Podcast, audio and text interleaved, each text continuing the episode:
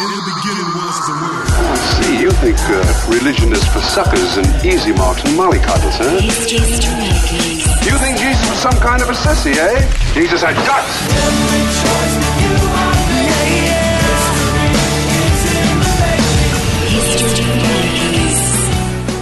Hi, and welcome to History Makers. I'm Matt Prater.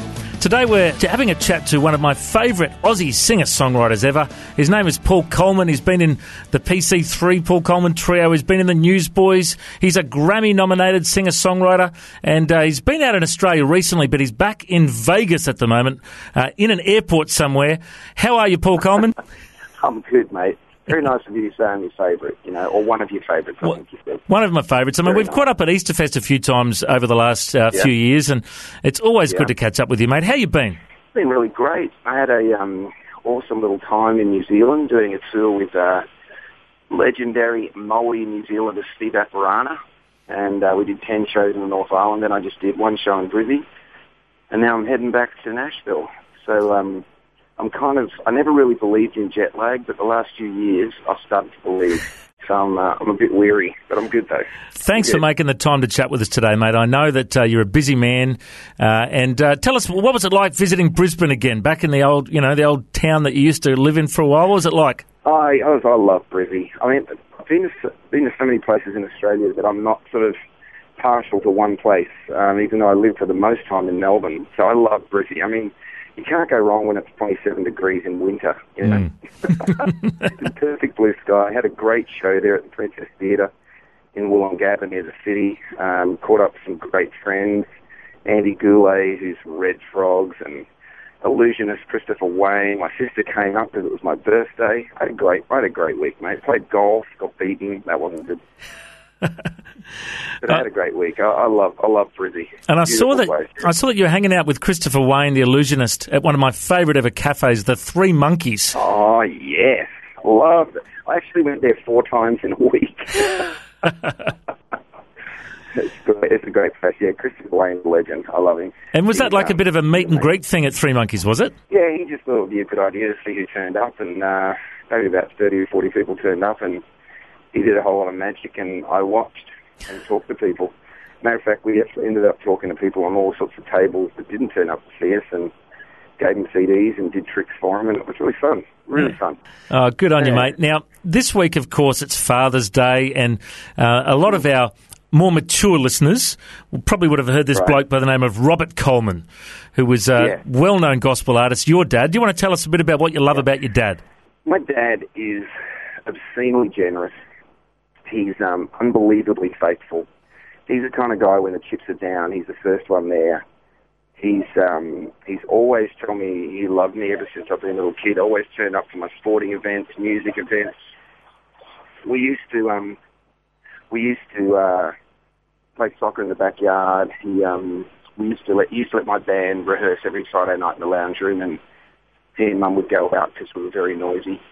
Um, he's just a great guy. Matter of fact, there's a song on my new record called All Right that I wrote after the conversation with him, and uh, it's a pretty emotional song because I was pretty down at the time, and he just called me and at the end of the conversation he just said, "Mate, listen, you're all right. You're my boy, and I love you."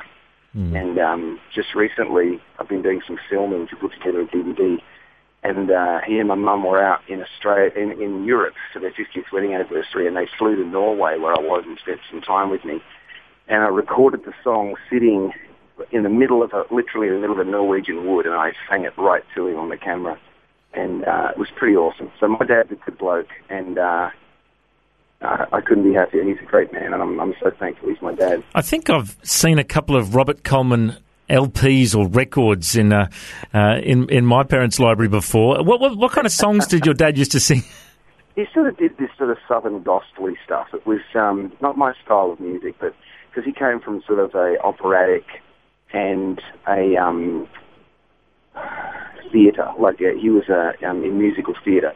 So the stuff he did that was his gospel records was sort of sounded a little bit more operatic, kind of old school, kind of like the Gaither kind of sound. Mm-hmm. Um, yeah, he was good. You know, I haven't I haven't caught up to him yet. He sold out the Sydney Opera House twice. I haven't quite passed that achievement yet. But um, But I don't. Yeah, I don't. I don't listen to his records for the sound of the music. I listen to them because he's my dad. But otherwise, I probably wouldn't. Not exactly my style. And do you think your kids are going to spoil you this Father's Day? I really hope so. Um, although I have to tell you that in America, Father's Day has already been. Oh, So of course. Maybe they'll give me an Australian Father's Day. It's funny actually. Mother's Day is the same in Australia as it is in America, but Father's Day is different. So, huh? Maybe they'll give me an Aussie Father's Day. Maybe I'll tell them and they can, you know, shower me with gifts. That would be nice. Mate, milk it for all it's worth. You, you deserve two Father's Day, don't you reckon? I reckon. I reckon should. Actually, I, I told my daughters to um, to invent a Sisters Day um, and pick a date in the year. So they're going to do it in March every year now. They're going to have Sisters Day and celebrate each other.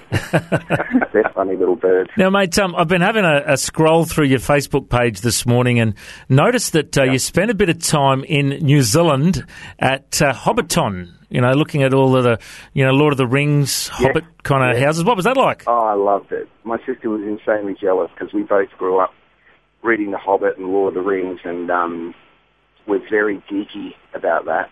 And it was great, man. I, I just think it's so cool that you know people get to see New Zealand in that um, in that movie. But when you're a really hardcore Tolkien fan, I mean, I was, I was sort of terrified that the films would really be awful, but they're just so amazing. So it was fun to it was fun to go to Hobbiton, and then in that first scene of the Hobbits. No, yep, I stood right there. I saw that. It's absolutely fabulous. I'm really glad I did it. Now, mate, your latest project you've been working on, From the Saltland to the River. Tell us about this one. Well, it was the first solo record that I'd done in seven years. I'd recorded it, most of it in my home. Uh, it's got 14 tracks. 11 of them were co-written with friends and songwriters. It's um, it's taken from a uh, a scripture in the in the Talmud in the Old Testament, the uh, Jewish books, and um, it's sort of all about the journey from being in the desert to being by the river. And um, Jeremiah writes that if you if you're a tree in the desert, you have no root, no foundation, like a tumbleweed on the prairie.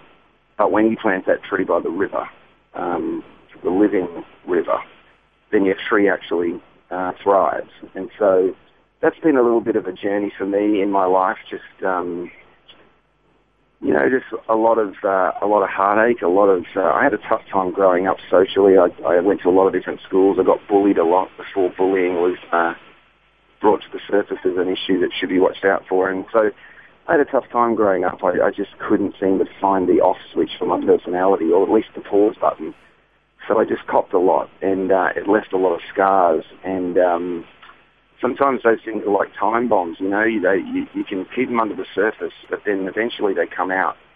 And and so I faced a lot of that stuff. I faced a lot of the reason why I felt parched and lonely in my heart. And so this record is a little bit autobiographical and talking about my journey from one place to the next. And uh, the album's kind of set out in two halves. The first half of it is pretty chilled, and then the second half of it rocks out. Because sometimes I play with a band, and sometimes I'm just playing with an acoustic guitar. But uh, I have such a joy giving it away. I just gave it to a guy on the last flight. I just got a Facebook message from a lady at the Air New Zealand um, check-in that I gave one to, saying that she really liked it. Um, and uh, yeah, so it's it's actually I, I'm really proud of it. Like it's a very honest record. It's very diverse and very eclectic, which is what I really like. So yeah, I, I really I really enjoy it. You know, I sometimes listen to it myself, and I find the songs speak to me as well, which is kind of interesting. Now, um, mate, spoken to by your own John. Now, now, mate, you know I work in radio, and we kind of rely on people tuning in and you know listening to the stuff that we we broadcast. Uh, I'm a little uh, disappointed on your website. It says that uh, Yeah. th- this album from the Saltland to the River. It says that you turned off the radio for a year and instead listened to the songs and ideas in your head, mate. What are you doing? You're, you're leaving it. You know, you're leaving us high and dry. Yeah, I just uh, I think that the, the interesting thing about being an artist or trying to create original music is that if you listen to too much stuff, you get too influenced by it. But if you don't listen to enough, your songwriting can suffer. And so um, I really did. I really just shut down a lot of music and uh, a lot of input, and I instead tried to listen to what was going on in my own head, which is something you kind of have to do if you want to try and be original.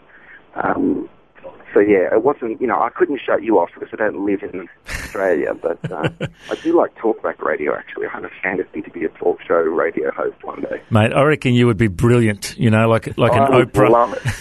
Uh, is, I'd want to have a show where people could just say anything.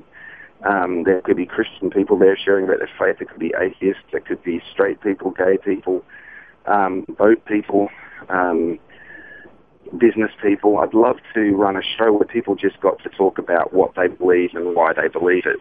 So it'd probably need to be on a secular network because I wouldn't want to censor anyone. I want them to be able to say whatever they wanted to.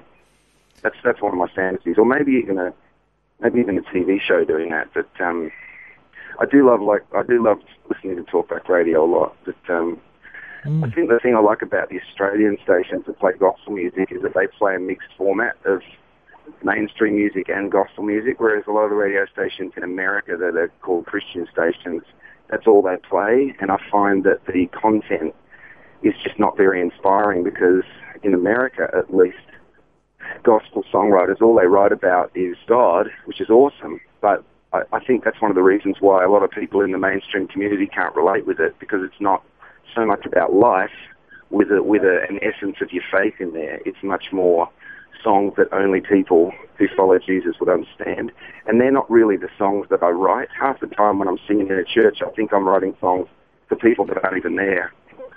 So I think um, to be able to turn off the radio, I needed to be able to go, okay, what do I want to write about? Who do I want to write to? Um, so sometimes it just takes a bit of that. You know, you need to just shut things out, try and be original. Mate, I totally understand, but you know you can listen to our radio show via live streaming, so that can uh, be a good way. You can no get a good Aussie fix, eh? eh? No excuse. I, I just gave an excuse, and obviously it was pitiful because of the thing called the internet. so I'm sounding really pitiful now. I, I get it. I get it. Now, mate, with that idea of you doing a talk show, I remember you talked about that at Easterfest, and I actually Did I thought, really? yeah, and I actually thought you would be brilliant at it. We, we interviewed Mark Burnett recently, uh, the guy who did the Bible series. You know, he's married to Roma Downey, Oh, and yeah. he's you know done uh, The Apprentice and Survivor and all that kind of stuff. Okay. You should approach him. Pitch the idea to him, mate. I reckon this could be the next big Mark thing for you. The guy that does Survivor. Yeah, Really? absolutely. He's the guy that did that Bible series. I Yeah. didn't know that. Yeah, he's a British guy. He's got a great accent, and uh, he's Ah. he's married to that angel. You, you know the angel from Touched by an Angel. Okay. Um, yeah. Okay. Got it. Yeah. He's a pretty pretty sharp guy, isn't he? He is absolutely, and uh, so we, we had a chat with him about you know he's got a passion to get um, you know great Christian content onto secular TV, mate. So I reckon you could meet with him, pitch the idea. Uh, I'll come over and I'll be your co-host, mate. We'll, we'll do it. Hey, what do you reckon? Be nice. You know, I think the I think the most sort of um, obstacles I would have would be from Christian people because um, I think that that one of the things that I've always been attracted to about Jesus is that he told stories, and he didn't he didn't always close the deal. Like he sort of left it open. And um, I mean, he closed the ultimate deal, but no one understood what he was doing at the time, and he was very unpredictable. Whereas I find a lot of religious people want to close the deal, and they are very predictable. so I think the biggest, the biggest people that I would have problems with would probably be Christian people thinking that I didn't um, preach enough. But I think there's a, a great power for people to, to share their stories and uh, and to be heard. And I think as the church, my my personal opinion is we've done a pretty average job of that over the years, which is why we don't really have the ear of society these days. So I think um, my idea would would be that um, I mean, when I write a song, I, I think about writing something that opens people's hearts and letting God be the one that closes the deal. But I think a lot of religious people that I know don't really think that way. So I think um, I think I think maybe it would be might it might be better to not even go through a Christian person, but instead to just say, hey, I want to do a show about beliefs and faith and politics and all the things you're not supposed to talk about. and then just let people talk and let people share their stories and, and ask them questions. Because that's what I do when I'm, you know, in bars or churches or restaurants or airports or aeroplanes is that I just ask people their story. And um, I was just chatting with these two guys um, at the hotel in Auckland, um, two gay guys who were talking about faith, and one of them was talking about all the journeys that he'd had, and And um, you know, they asked me a bit about my story, and I told them, and then uh, they told me a bit about their story. And, and in you know, in that conversation, I think maybe if some sort of evangelical people were listening to it, they'd be like, "Man, why, why don't you why don't you preach the gospel?" And I and I probably would say, "Well, to me, the gospel is a person, not a story." And when I'm speaking to someone, I'm trying to hear from God as to what I'm supposed to say, as opposed to just have some, you know, thing that I've learned that I'm supposed to say. And I think, you know, Jesus was led by his, by his Father's voice and by the Spirit. And so a lot of times when we look at the things that he said and who he hung out with, um, we ask him, well, you know, the, the religious people at the time were like, man, how can this guy be the Messiah when he hangs around with sinners? And how can he be, you know, when he goes to parties and when he does all this sort of stuff? So I've, I've often thought that that would probably be where most of my criticism would come from. Um, sadly to say. What do you think about that? Do you think I'm right, or do you think I'm off the tree? Well, you know what? I reckon I heard a great saying once that there is uh, a time to be salt and a time to be light, and uh, Right. the context was that you know salt is seasoning, and where you're just saying good stuff, and you're just trying to preserve life, and you know, uh, just, just to you know preserve meat from going off. And then there's a time to be light when you've got to bring light where there's darkness. You know, there's two different ways that you can approach a thing, and and you know, and I, I think a lot of creative people uh, they like to bring a lot of seasoning. And hey, there's nothing wrong with a bit of seasoning to protect, you know, to preserve things, is there? Yeah, and I think the only problem is is when we try to figure out when we're supposed to be light and when we're supposed to be salt, rather than just living our life and letting God figure out when we're supposed to be either. I think that's the that's the kind of thing I'm getting to. Is that I'm not sure that we have the capability to figure out when we're supposed to be what, um, and I think that's when we run into problems. Um, you know, I just it's I've learned a lot from playing golf actually about this whole thing, and that is that bad golfers try to hit the ball in the air. Good golfers compress the ball and hit down on it, and it happens to go in the air. So I think what God wants us to do is just swing and um, and not overthink it.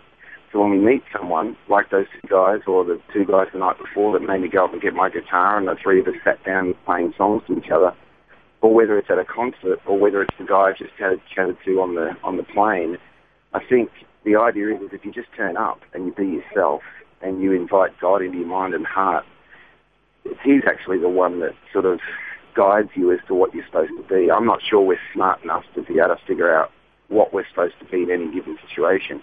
And I think that's one of the reasons why people are not that interested always in talking to us because it's like we've got this set of, you know, beliefs and we're just looking for a time to say them rather than listening to God who's alive and who can talk to your head. And sometimes he says, no, don't, don't mention anything to this person or mention everything to that person. And you see that in the person of Jesus. You know, sometimes he walked away from the crowd, sometimes he didn't. Sometimes he healed only one person, sometimes he told stories. Um, you know, the, the Sermon on the Mount, it wasn't actually a sermon. I don't know why we call it that. It was like a, um, eight sayings that he said to his mates halfway up the hill. It wasn't to a big crowd. So I'm I'm constantly um, inspired by the person of Jesus and constantly turned off by organised religion. But I don't want to criticise anyone or any people.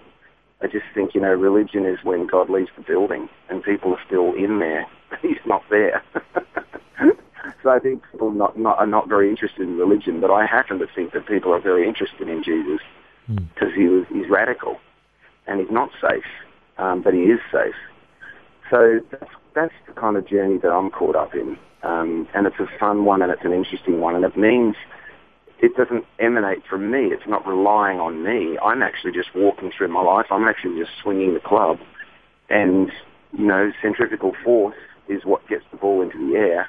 Or, as we live, it's the Holy Spirit, you know, who, who actually closes the deals in people's hearts. But I think that a lot of religious people don't like to do that because they really want to see numbers and they want to see immediate fruit. Um, so I don't know, mate. It's like this new record. You know, nothing really sort of goes out there um, and makes a lot of conclusions. But as far as I'm concerned, they're all gospel. Well, mate, it's been so good to uh, hear a bit of your story today, and I love the way you think. I love the way you talk. I love the way you relate to people. I love the way you perform. And uh, mate, before we go, I've just got to mention that uh, on your website there's a little bit of a typo in there, but I actually think it might be Oh. a might be a Freudian slip. Uh, What is? What does it say? Well, on your website there, paulcolman.com, where it says, you know, from the saltland to the river, it says this the Yeah. theme of the album is the journey from the self reliance and looniness of the desert to the healing waters of surrender. It's, it's meant to say loneliness, but it says looniness, and I can actually see how that, you know, can apply to you. yeah, it was meant to be loneliness, but I tell you, when you're lonely, you are loony. so I'll change that. But um, thanks for putting that out. That's all right, mate. That's what I'm here That's for, you know. when you're on your own and you don't have a team no, it, and it's it obviously is a, a brilliant album, and I'm so impressed with uh, some of the, the songwriting that you, you're pumping out recently. It's absolutely awesome. Now, mate, before we go, I just want to say. Yep. I reckon you're a history maker, and uh, we're just going to continue to pray that God opens doors for you, uh, whether it be in TV, whether it be in songwriting, uh, traveling the world, sharing your story. I think we need more awesome storytellers like you out there. And, mate, I'm going to send you a tweet now and say, hey, get everyone to listen to this interview on historymakersradio.com. Is that all right, mate, if you retweet Oh, that to be- your followers? Yeah, that'd be great. I'd love people to be able to do that. Thank Oh. you. We'll get on Twitter and we'll get on Facebook and we'll share it to the world. And, uh, mate, thanks so much, and uh, God bless you, mate. Thanks for your time. Hey, cheers. Thanks so much. Thanks for joining us on History Makers. If you'd like to hear this interview again, just go to historymakersradio.com. There you can download interviews, subscribe to the podcast, make a donation, find out about our YouTube channel, and maybe connect with us on Facebook and Twitter. Just go to historymakersradio.com for more. You know, the vision of History Makers is to share the good news of Jesus Christ through conversation to the nations of the world. Thank you so much for joining us today. I'm Matt Prater. Why don't you go and make history? History.